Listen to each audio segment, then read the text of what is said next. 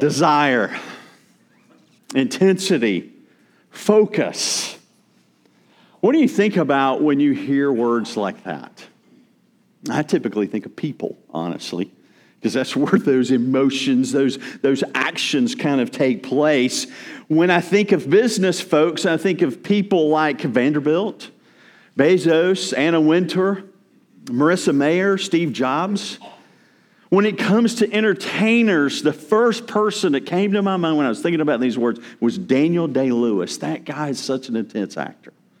Actually, Bruce Springsteen is another intense person in terms of his music. He was called the boss, and not for just any reason. He was called the boss. Taraji P. Henson, that young lady, is such a fantastic actress. She's so intense. Marlon Brando, for you older people, you got to think about Marlon Brando. The guy was just crazy intense. We also can think about athletes. You know, Dick Butkus is my favorite. Oh, the guy was just a beast. Randy White of the Cowboys, Jack Lambert of the Pittsburgh Steelers. What about the ladies' volleyball team of Kerri Walsh and Misty May?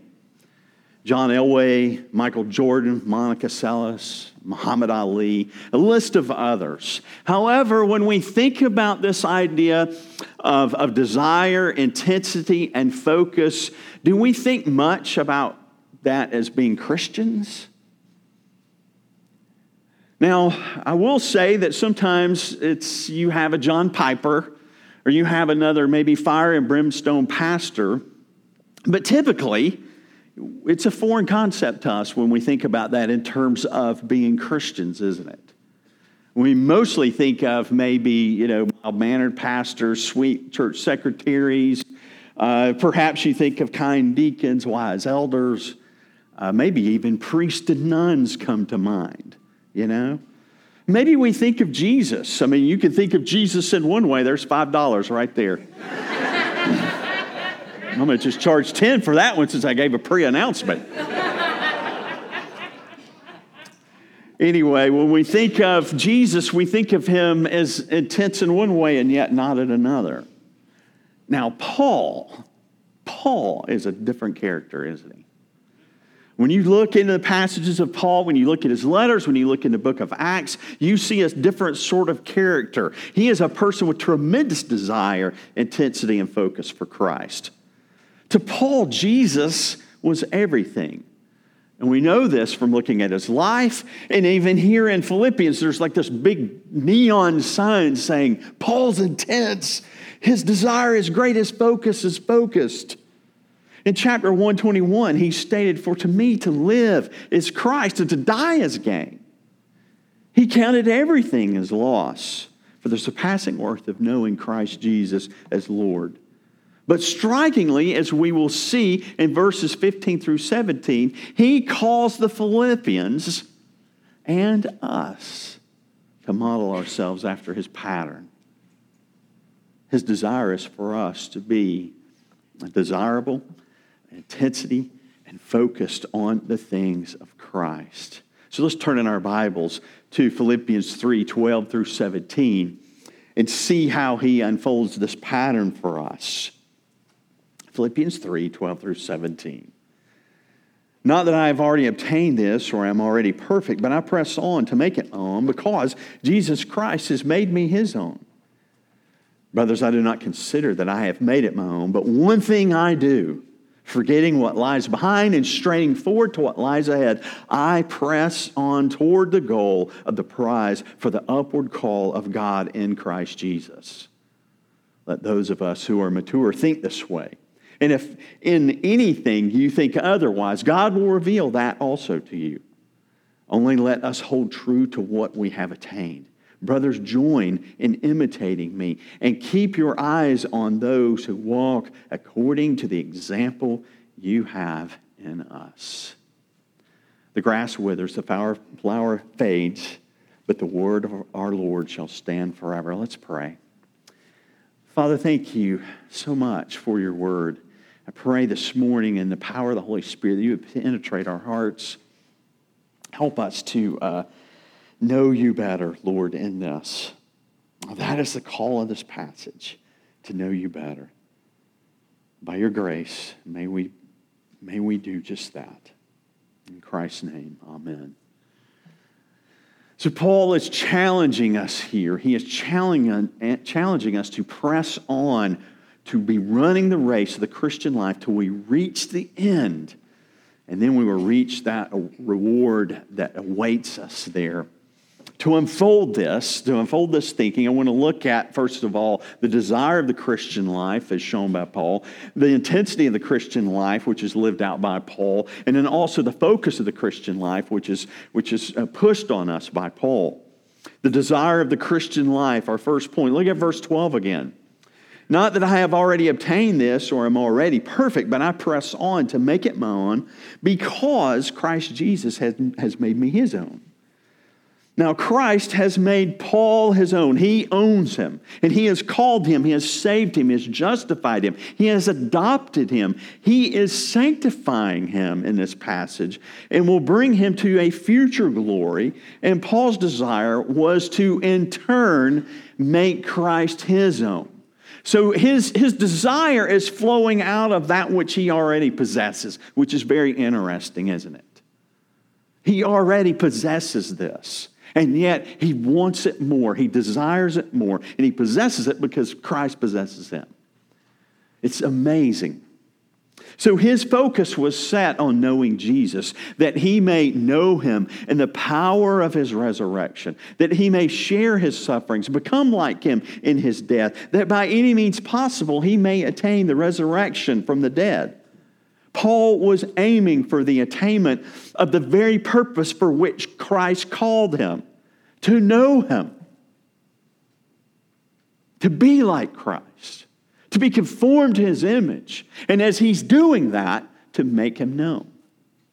That was what Paul's desire was, that was his aim. To illustrate this desire, he draws our attention um, to what most of us would think of in terms of intensity and desire and focus, and that is with athletics. Picture with me like a Greek stadium with those tier seating that surrounded uh, a, a, a course that would be in the middle where foot races would be, would be run.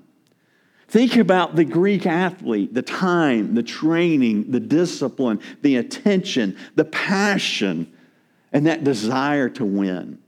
He is describing here how hard the runner strives to win, how she would stretch every single muscle.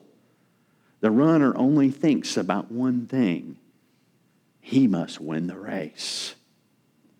That's what's going on here. And Paul is drawing our eyes to this in terms of our living the Christian life, the desire to press on to win. What is most interesting is the fact that Paul is keenly aware of the desire that actually comes from the fact that the race has already been won.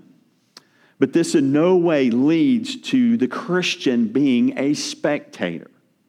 So again, we have to think of it in those terms. He has already received the prize. It's already his, it's in his grasp. But that doesn't, he doesn't believe that that gives him the, the, the, the, the opportunity to sit around and to relax.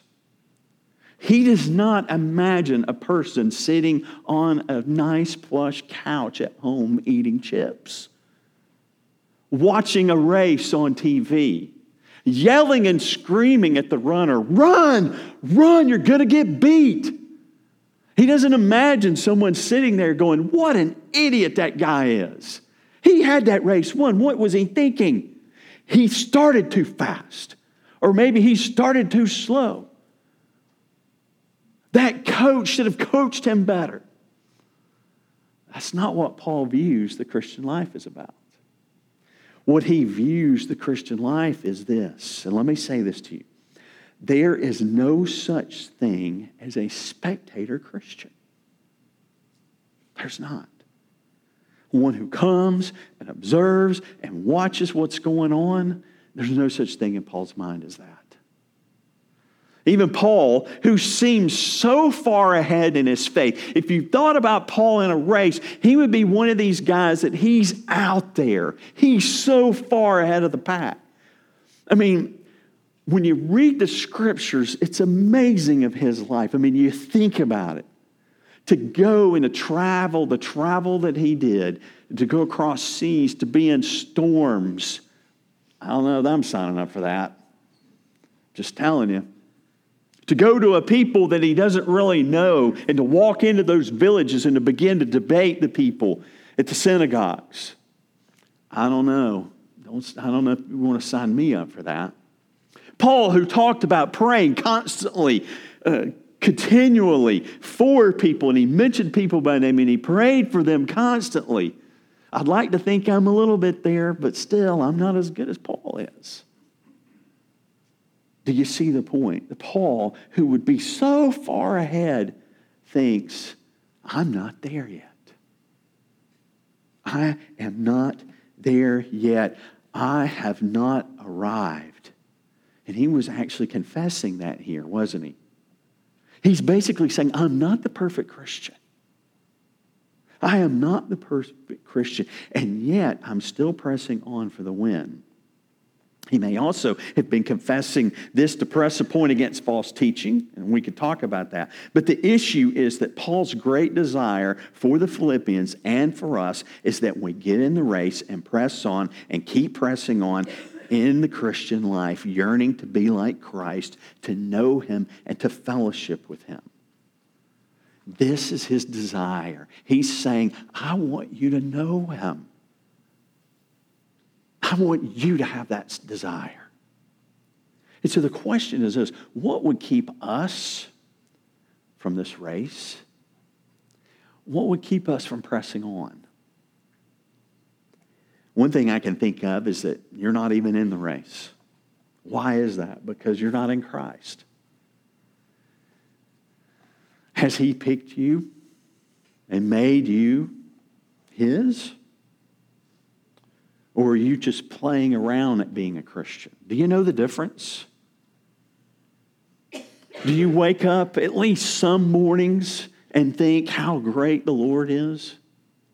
Before you uh, step into a sin that you think about committing, do you stop and say, You know, I love the Lord, He's my God? Or do you just live life without any thought of the Lord without any thought of your sin, without any thought of loving others. And then I would say, Do you really know him? Do you really know him? If this is you, if you're just playing around at being a Christian, if this is you here this morning, hear his call. He is calling and saying, Come, be a part of my team. You ever, you remember in junior high? I don't know if any of you guys ever did. I remember junior high. And um, when I was a youth pastor at Trinity, uh, we would always pick up teams and everything. And this little girl told me one time, she goes, I hate these things. I hate them. Because even in junior high, I was always the last person to get picked. So from then on, I always picked her first, if I got a chance to. Jesus doesn't pick us last. He picks us and he says, I want you to be a part of my team. And he picks some of the strangest people. I mean, some of you folks are strange. he loves us, though, doesn't he? Yes, he does. So I would ask you, if you're here this morning, you're just not sure, hear his call and come and commit. Begin the race by committing to him and saying, I'm going to I'm to follow you. I'm going to follow you. I'm, I'm going to follow you. Another thing that might keep us from this race is the whole mentality of fire insurance only. You know what that mentality is? Is I've been saved, I'm good. That's not in Paul's understanding here. Do you see that? It's not in Paul's understanding. I'm saved, I'm good. Sure, he's saved. Sure, it's good. But he's saying, press on. Press on. Don't look back at I'm preaching ahead here, but don't look back at what the things you've done before. Look at Jesus. Keep going. Another hindrance might be distraction. We have so many things going on, so many diversions, we can forget to run the race. We take our eyes off the most important thing. The one thing that really matters is to live for Jesus. I don't, listen to me, I don't just say that because we're in church. okay? I mean it. I mean it for me. I'm preaching to my heart as well as yours. The one thing that really matters is Him. Now, there's a lot of things that matter after Him, but the one thing is Him. And from Him flows all the other things. So don't lose sight. What might we do to capture a yearning for Him? What keeps us from the great desire of Jesus? Evaluate yourself. Take some time this week and sit down and look at this passage again and say, Do I desire to be like Christ? Do I desire to know Him? Do I desire to fellowship with Him? And commit then to not losing sight of the one thing the desire of Jesus. All right, so what else does He tell us? Secondly, he tells us about the intensity of the Christian life. So there's not just desire here. That desire is there for Paul, but there's a great intensity that he has. Look at verse 13. Brothers, I do not consider that I have made it my own, but one thing I do, forgetting what lies behind and straining forward to what lies ahead. So what Paul's doing is he's moving from the desire of the Christian life of Jesus, uh, uh, Christian life in Jesus to the manner of the Christian life. And he calls us to an intensity for Christ. Again, understand the context. God has begun a good work in Paul, and he will continue to do that. So, the assurance of this unity with Jesus leads not to complacency or passivity, but to activity. He states again, whether for emphasis to really grab your attention or maybe again to speak against false teachers, he says, I do not consider that I have made it my own. No, I don't. It's not my own yet. I'm still going. This is, but you have to understand, this is not works righteousness. He's already saved. It's Christ that he wants here. More and more of Christ. So Christ Jesus has already made his own. So, how does he do this? What manner of intensity does he have? Look at what he says in verse 12 there, or 13. He says, One thing I do. Paul's single minded approach to living is stated at the beginning of this verse, you know, the beginning of verse 14, press on. But then he tells us here how he does this. The one thing I do. And it comes in two phrases. It's very interesting. He says, one thing I do, but let me tell you the two phrases because these two are so intricately tied together. This is the manner in which he does. Number one, on the one hand, he forgets what lies behind him, he forgets it. In the previous verses of this chapter, he recounted all his pre Christian reasons for confidence, and he counted them as loss. It's possible in this passage that he was even thinking about his achievements and gains as a believer in Jesus the ways in which he had already advanced in the knowledge of Christ. In other words, he wasn't going to sit back and be content with past grace, but was pressing on to experience more. He doesn't look back at the ground he's already covered or even his opponents. His whole life is focused on the finish line of the race for Christ, which is the reason why he's straining forward. He wants Jesus. Kent Hughes tells a story of the Miracle Mile. How many of you folks have ever heard of the race of the Miracle Mile? A few people have, okay. It was August 7th, 1954. The British Empire Games in Vancouver, Canada, and there were two runners that were running in this race. Um, the only two runners that really mattered, unless someone was injured, but the two runners that mattered in this race were Roger Bannister, who was a British runner, and Aussie John Landy. And they were the only two human beings at that point who had uh, sub four minute milers in the world. The first one to ever do it was Roger Bannister, that was recorded. There could be somebody out there that did it long before him, but it wasn't recorded in a race. So Banner um, did this, Bannister did this, and then six weeks later, Landy broke the, the, the, the record. And so as they met here in August, on August 7th of 1954, as they would say the race was on, everybody, the whole world was watching this race. Who of these two guys is going to come out ahead? Now, Bannister strategized that he would relax during the third lap and he'd save everything to the end. So that was kind of his strategy. But as they began the third lap, the Aussie poured it on and he was stretching the lead. And he was already pretty far ahead. And so Bannister had to abandon his, his thinking because he, he, you know, he was already falling behind and he knew I won't be able to catch him. And so he sped up too.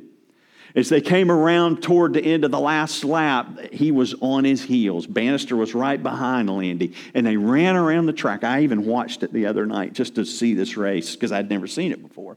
And so they're going around the track, and as they come around that one spot in the turn where there's, you know, about whatever, it's the last turn, okay? And so as they come around that corner, the crowd erupts because they're seeing this race unfold before their eyes, and they're so it's like, this is incredible. They're right beside each other almost. I mean, Bannister is really right behind him. Guess what Landy did? He turned his head like this. Bannister flew by him, beat him by five yards. He couldn't hear his footsteps. He wondered where he was, so he looked back.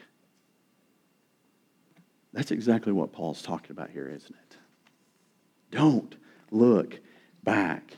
Don't do it. Don't look back at what you've covered. Don't look back at the things that you were. Don't look back at the things you've done. Forget it. Forget it.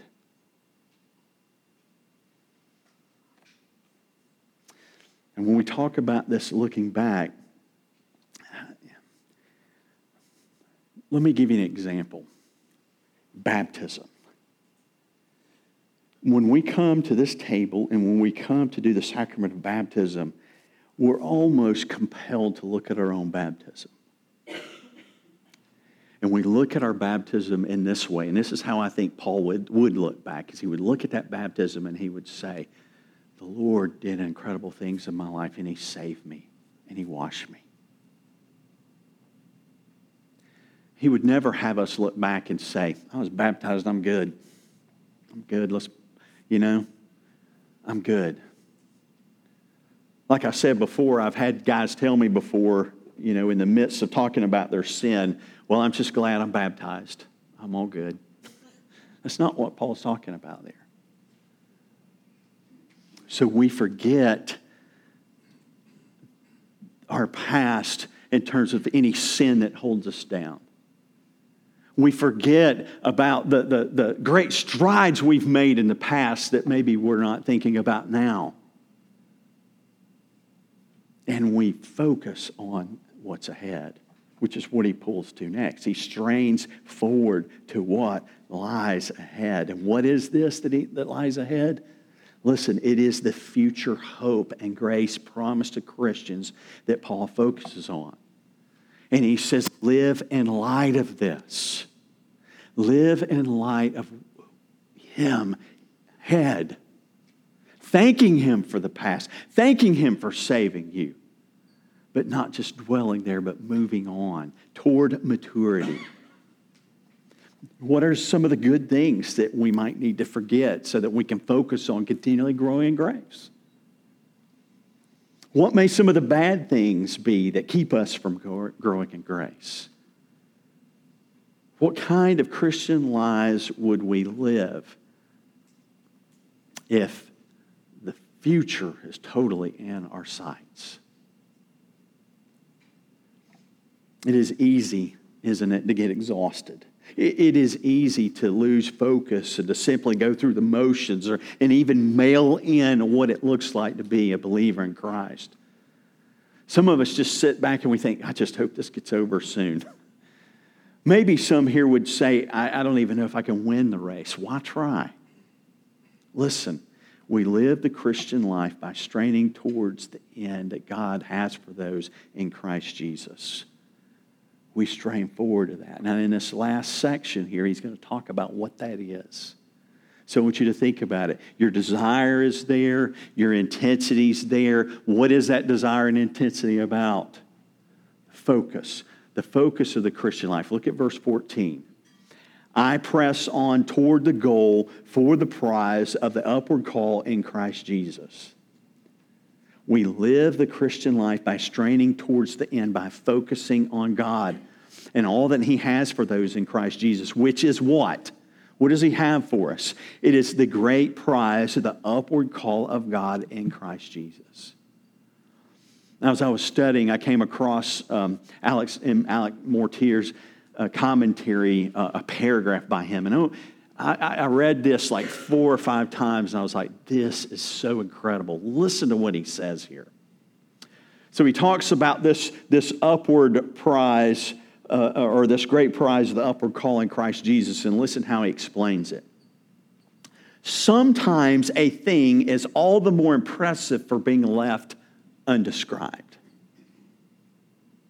Paul tells us neither what the goal is nor what the prize will be.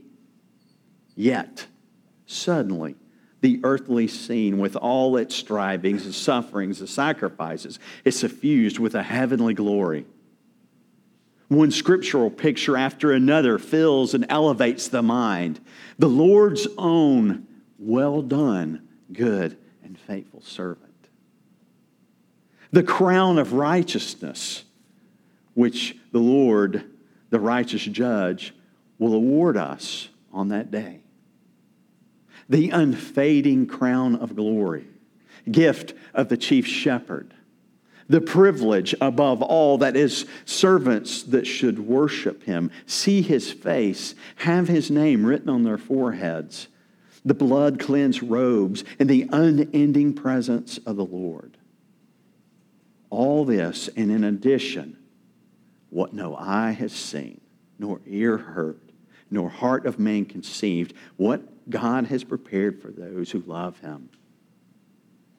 Brothers and sisters in Christ, that is just a glimpse of the prize. Isn't it incredible? That is just a glimpse. He doesn't describe it here, but all throughout the scripture it unfolds for us as we read it. Do you understand as, as that focus comes? What he's saying here is to focus on the things that are promised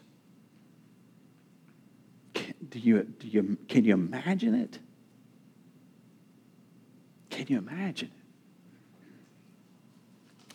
C.S. Lewis puts it this way In the last battle, beautiful, last battle, the end of all things in that story that he wrote, uh, the Chronicles of Narnia, he says, I have come home at last. This is my real country. I belong here. This is the land I have been looking for all my life, though I never knew it till now. Come further up. Come further in. Can you imagine what it will be like? I can see Paul writing these words, and he, he's, he's writing these words, and he has a twinkle in his eye, and he has this knowing smile on his face, and he's saying, Come and imitate me as I follow him. Grow in grace and maturity, and hold on to what you have attained and press on. We're going someplace special with a little desire, a little intensity, and focus on the prize. We'll get there. So come on. And so the question is this Will you run this race? Will you run this race with Paul and with John and with Peter and Timothy and Clement and Polycarp, Tertullian and Augustine and Anselm and Luther and Calvin and Edwards and Hodge and Machen and Murray and Schaeffer and Graham and Swanson and Carmen and Enzer and Morgan and Lenz. Will you do that? Here's the thing, and the great thing about this race is this we're not alone. We have people that we can imitate. And they're not those runners that are out there running so far ahead that we know I'll never keep up with them. It doesn't say how fast we're to run. It just says run, doesn't it? And we have one another to help us along the way. Brothers and sisters in Christ, this is the glory of Christ. So come, let us press on together. Let's pray. Father, thank you so much for your love and mercy to us. I ask that you would bless us, Lord, with desire,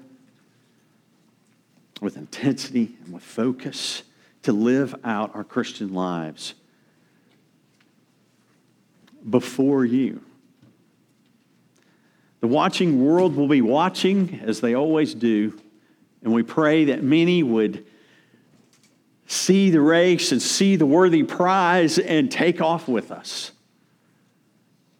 But Lord, many more will jeer us and make fun of us and, and not join us, Lord. And for that, I pray that you would have mercy on them.